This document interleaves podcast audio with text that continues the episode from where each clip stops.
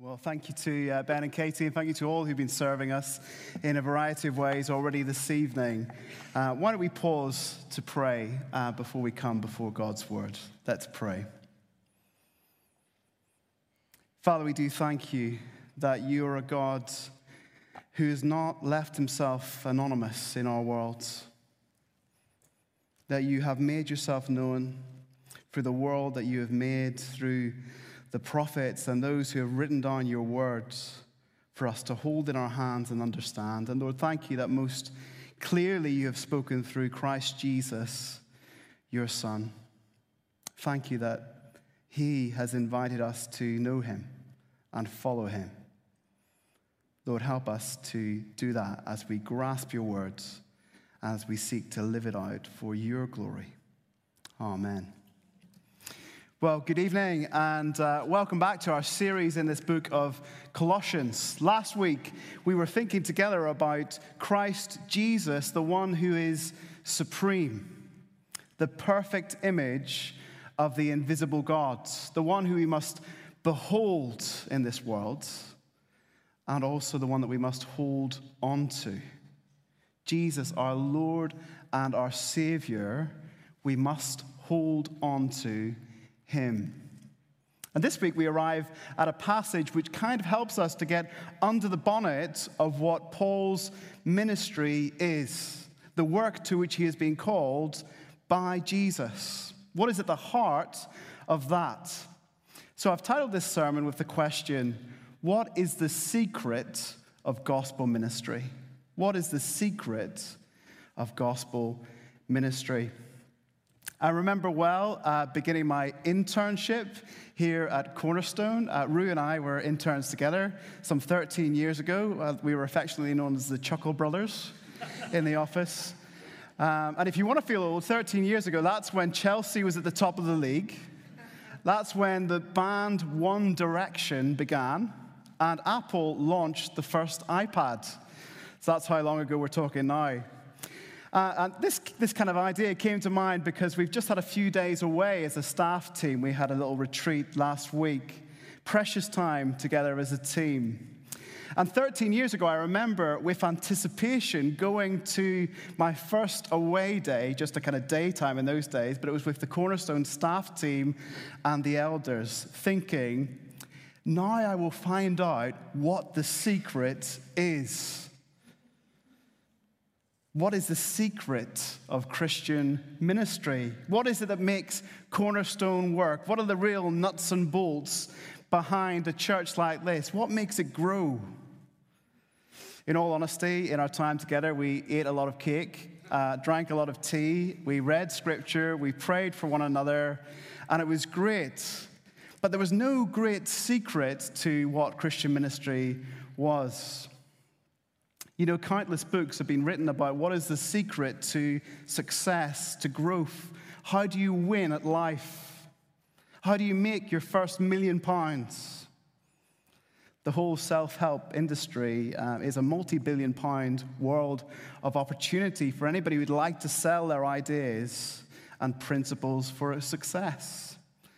And it is often abused in our world, sadly. What is the secret? You see, in our passage this evening, Paul tells us what the secret of Christian life and ministry is, and it's an open secret for all to see.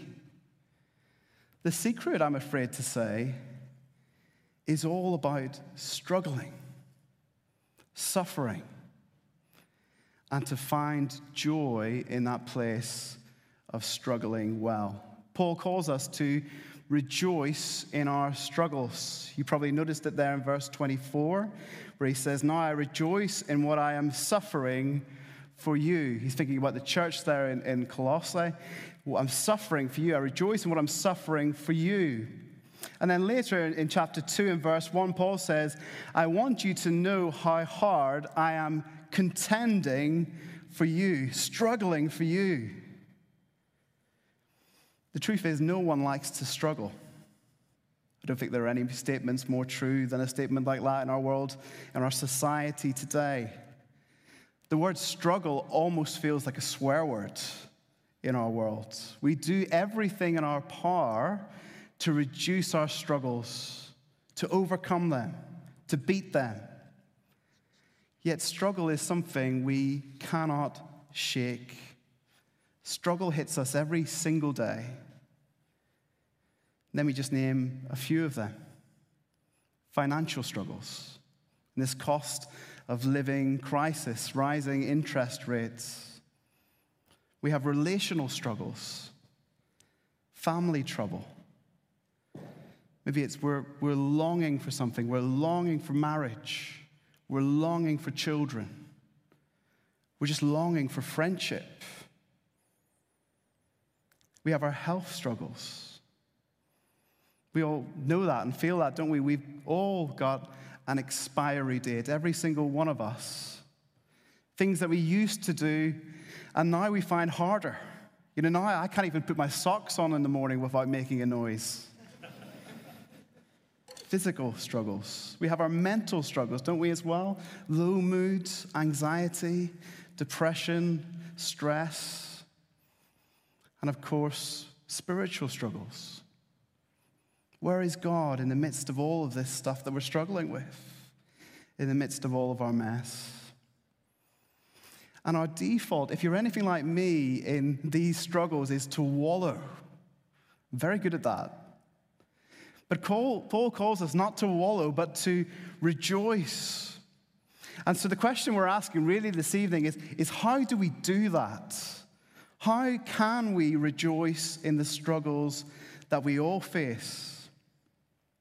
And our three points this evening are, are all framed positively because I, I want us to think together that we, we can do this. It feels impossible, doesn't it? How can you rejoice in struggles? But you can rejoice because it's a possibility.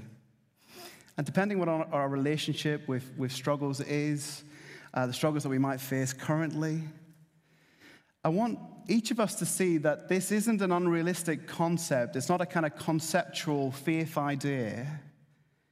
But this can become a reality for us, for each one of us. You can rejoice in your struggles. And so the first point this evening is this you can rejoice in your struggles by focusing on the ministry of Jesus.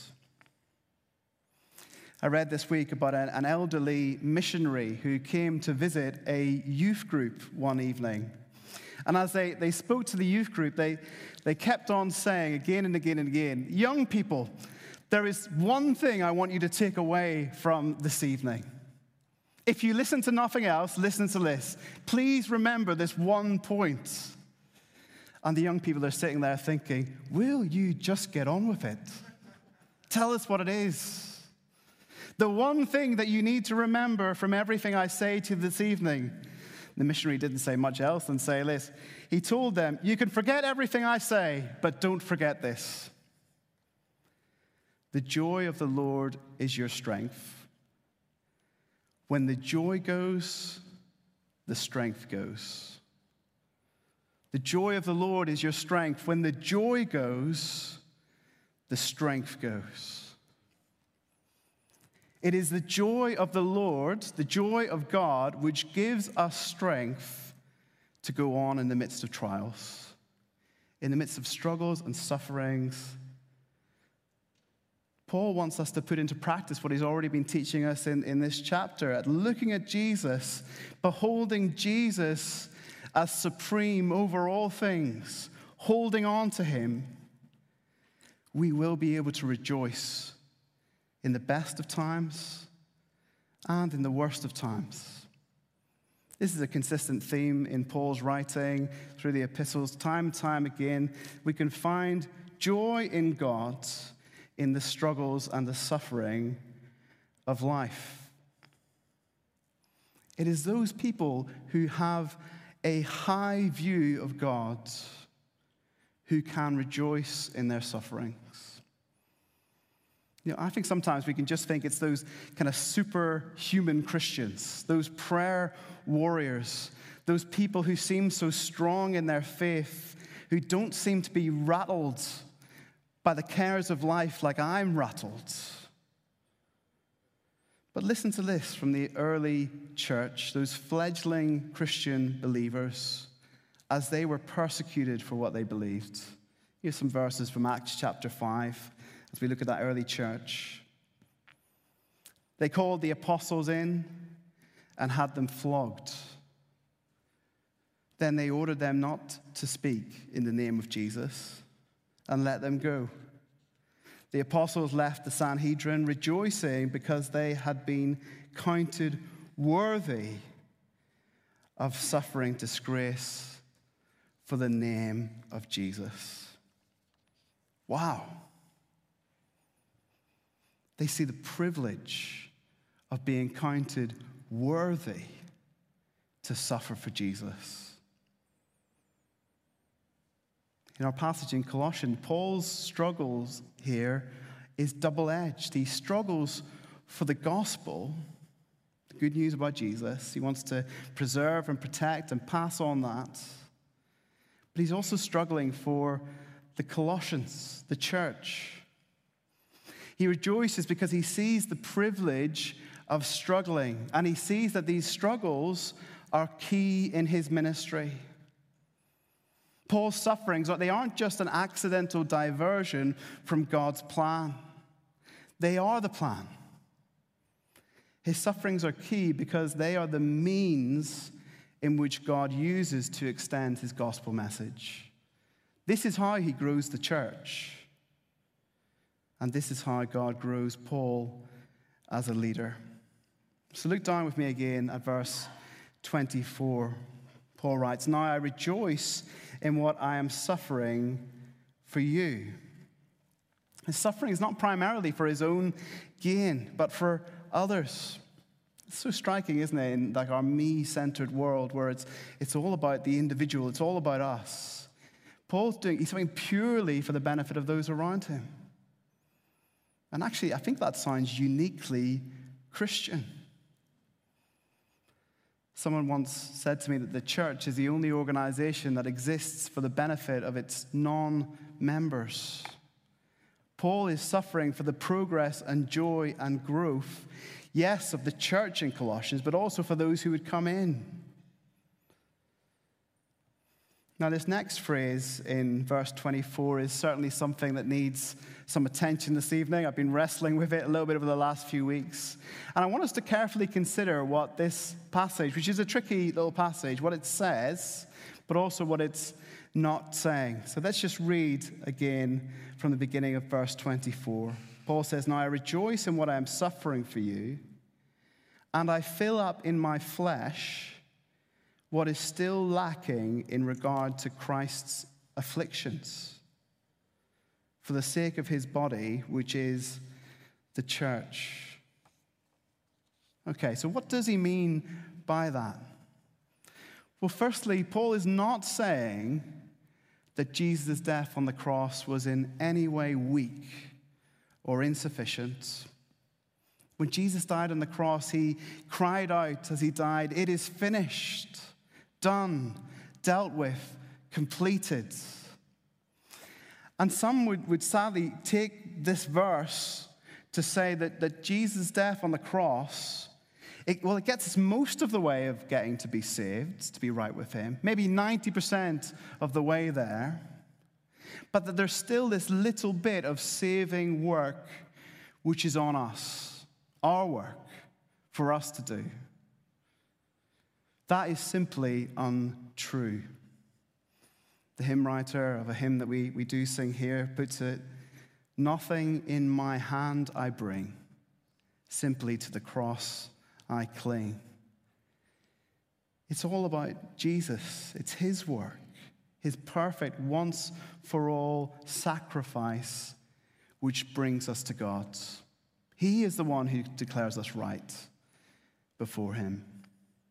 So, so what does he mean here? Well, what, what is lacking in Christ's afflictions is all of the future suffering of Christian believers through time. Christ has invited us to share in the privilege of suffering for him. The Christian life was, was never meant to be a walk in the park. And we, we talk about this a lot. We live in a time when, when the church is, is no longer seen as good. By many, the church is seen as abhorrent. I wonder if you're a Christian here this evening, what friendship groups you feel that you sit on the edge of because of what you believe about God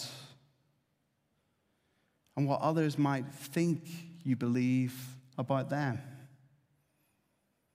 You know, as we, as we struggle with this, it can be as if we want to take a pair of scissors to God's words and carefully cut out those passages which feel difficult those passages which seem offensive or culturally insensitive for the world today. Friends, keeping true to God and His Word, struggling, suffering for Jesus, will be a means of growth for us. Paul has suffered for Jesus and for his church. And he continues there in verse 24 For the sake of the body, which is the church, I have become its servant by the commission God gave me to present to you the word of God in its fullness. Paul here is outlining his personal calling to be a minister. The literal translation of, that word minister that we, we, we use in our church, we see there in verse 25 is servant. Paul's highest calling is to be a servant of God. Those who minister to God's church are to be servants of God, servant leaders. You know, one of the, the most special things I think about working for this church is that I am surrounded by leaders who serve. Leaders who are just as comfortable scrubbing the carpets as they are on any platform. And you know, this applies to all of us in any role in service in the church. Our highest calling is to serve the people that God has placed in front of us. And sometimes this is a struggle. Sometimes people are not easy. And we, can recognize that in ourselves, can't we? Someone said to me the other day the only problem with going on holiday is that you have to take yourself with you. We can be hard work. People can be hard work. And it's a struggle. But we struggle on for our progress and our joy in the church together, don't we? We can rejoice in our struggles as leaders, remembering that we have Jesus, King Jesus, as the ultimate example of what servant leadership looks like. He is our model. And as we share in his sufferings, we present the word of God in all of its fullness. You can rejoice in your struggles by focusing on the, the ministry of Jesus. Secondly, you can rejoice in your struggles by focusing on the mystery. Just look down there once again at verse 26. The mystery that has been kept hidden for ages and generations, but is now disclosed to the Lord's people. To them, God has chosen to make known among the Gentiles the glorious riches of this mystery, which is Christ in you, the hope of glory. People are obsessed with mysteries, aren't they? You know, I love them. Netflix is full of true crime mysteries solved, as well as fictional mystery dramas, the, the long list of suspects, twists and turns along the way, and then finally, the big reveal. Who done it? And there is a sense that there is a mystery which is seen throughout the Bible. A promised one who would come to fulfill the promises of God. Isaiah 53 speaks of a suffering servant. Elsewhere, he is called the Lamb of God the author and perfecter of our faith, the Lion of Judah, our perfect judge, King of kings. Or to use the language of Colossians, the image of the invisible God. All these and many, many more speak of a mystery which is to be revealed. And praise God that we today have the answer to this mystery because we know who done it. Jesus. The mystery is that the Lord Jesus is now in you. If you're a Christian, Christ is in you, He abides in you. He's not merely with you or beside you or above you or below you, Jesus lives in you. Christ in you. That's the ability to rejoice in our struggles. Christ in you. That's the assurance for those moments or seasons of doubt. Maybe it is in this, this mystery where we find our meaning, our purpose today in our culture. Listen to this from uh, Peter Kreeft, a philosophy professor in the States, as he writes Our culture has filled our heads but emptied our hearts stuffed our wallets, but starved our wonder. It has fed our thirst for facts, but not for meaning or mystery. It produces nice people, not heroes. You know, someone who's involved in, in our kind of children's and youth ministry here in the church, one of the dangers of Christian leadership is that we can, we can teach the next generation, the, the children and young people, that our teaching can end up just being like information transfer. We try and put the Bible on a little USB chip and stick it into their neck and say, download here. It can be a little like that. Information transfer rather than helping people gaze in awe and wonder at the person of the Lord Jesus Christ. That's the beauty of the mystery the mystery that, that he died to save a wretch like me. And our sin is not a mystery to him, yet he perfectly loves us. And the posture the Lord Jesus takes before us is that his arms are open wide for us.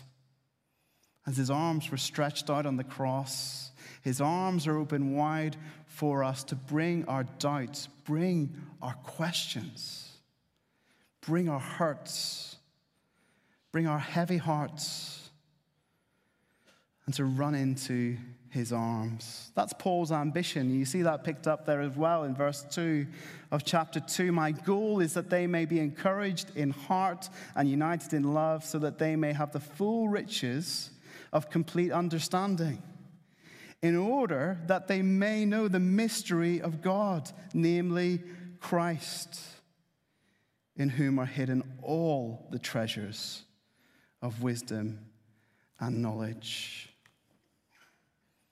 We can rejoice in our struggles by looking at the ministry of Jesus and the mystery of Jesus. And thirdly, you can rejoice in your struggles by focusing on maturity. Look down at verse 28. And uh, to do what that little youth group didn't like when the missionary visited, this is probably, this verse is probably the most important thing to take away this evening. Verse 28. He is the one we proclaim, admonishing and teaching everyone with all wisdom, so that we may present everyone fully mature in Christ.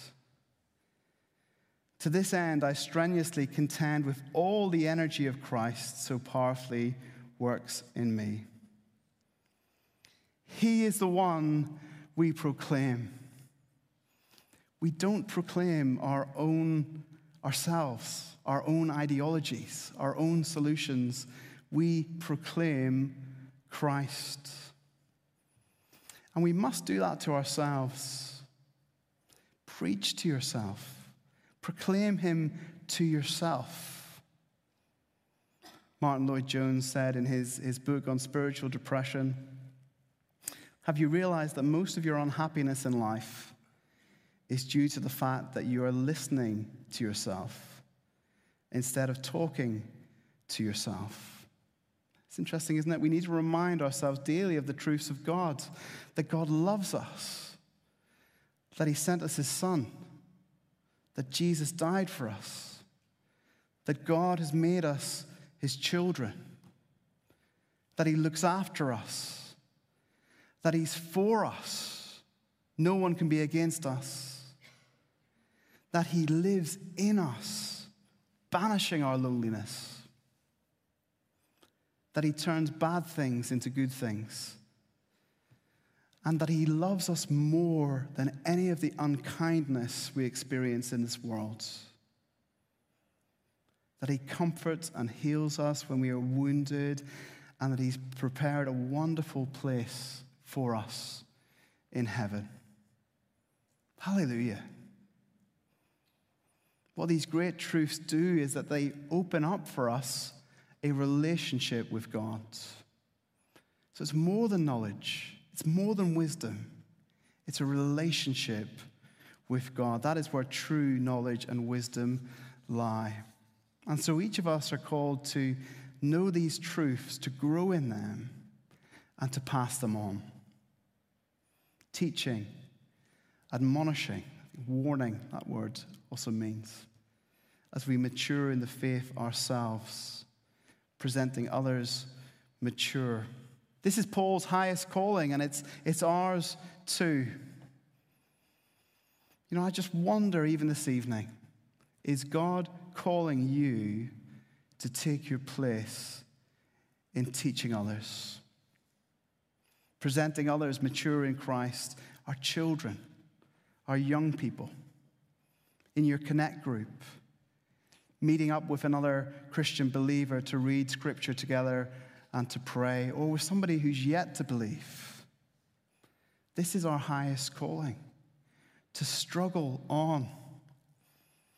And believe me, at times we can feel that struggle. As a youth leader, I feel that struggle. When our young people are walking through the painful valleys and experiences of life, of despair, it hurts me. And I know it hurts them. I think this is the kind of struggle that Paul's talking about here, but he knows that it's worth it because God's working. And we can have joy in the midst of struggle because we know that God is working. That's, that's such, such fuel for the fire, isn't it? Have you looked around Cornerstone recently and seen how God's working in this church? It's absolutely astonishing. God is continuing to bring people in people who are hungry for God and His Word, people who are longing to grow in maturity of faith. It's wonderful. We get a front row seat of what God is doing. Paul continues in verse 1 of chapter 2 I want you to know how hard I am contending for you, and for those at Laodicea, and for all who have not met me personally. My goal is that they may be encouraged in heart and united in love, so that they may have the full riches of complete understanding, in order that they may know the mystery of God, namely Christ, in whom are hidden all the treasures of wisdom and knowledge. Norman Grubb was a, a missionary who wrote the biography of his father in law. His father in law was C.T. Studd. That name might be familiar to some of us. Studd was a great sportsman, he was a cricketer who then went to be a missionary. And he lived for many years in Africa, in Sudan and Congo. And uh, as a family, they used to get their post letters and parcels and things like that every two weeks. Sometimes in their letters, they would get quite a lot of money would come in the mail. And Studd would say to his family, Bless God forever. He knows what a bunch of grumblers we are, and He sent enough to keep us quiet. Once uh, a lot of money didn't come in to the post, Studd said, Hallelujah, he thinks we are growing in grace and learning to trust him. and one day, nothing, nothing at all came in the post. And he said, Hallelujah, praise the Lord forever. We must be in the kingdom of God now. For the king, in the kingdom there is neither eating nor drinking, nothing but righteousness, peace, and joy. Now, I'm sure there was a tinge of humor in what he said, um, but don't miss the unwavering belief in the sovereignty of God. Friends, we look at the suffering in the world, the natural disasters, the pain we see around us, the pain we feel in our own hearts. And yet we know that God is good. He is still sovereign. Whatever may be happening around us, we weep together with those who mourn, and we weep ourselves for the pain we face. But we know that God is good as we go through life. There will be pain, but we also have a joy that is deeper than the pain. Let me close with the words of verse 4 and 5 of chapter 2, and then I'll pray, knowing that in a room of people this size, there will be those who are struggling this evening. Know that God is here by His Spirit. He's ministering to our hearts by His Spirit through His words. He is good and He is kind. Paul writes, I tell you this, so that no one may deceive you by fine sounding arguments. For though I am absent from you in the body, I am present with you in spirit, and delight to see how disciplined you are and how firm your faith in Christ is. Friends, what will you do this evening, this week, this year to preserve your joy in the Lord? The joy of the Lord is my strength. Let us pray. Lord Jesus, we do thank you for the work that you did in Paul's life, how you called him on that Damascus road. And Lord, the doors of ministry opportunities that you opened for him. Lord, we recognize that each one of us who trusts in you, all we have to do is to put our hand into your hand, to be safely led on through those doors. Lord, I pray for anyone this evening who is not confident of where they stand before you. Lord, would they have heard this evening an invitation to come to trust in a trustworthy God, in a Savior who has done it all for us. And for those of us maybe who have pain or in our hearts, feeling the heaviness of struggle, maybe in the workplace, in our families, or just in our own minds. Lord Jesus, by your Spirit, would you come and minister to us? Would you shine a light on the hope of the gospel so that we might trust you as a sovereign God who is with us in the fire and the flood? Help us, Lord, we pray. In Jesus' name, amen.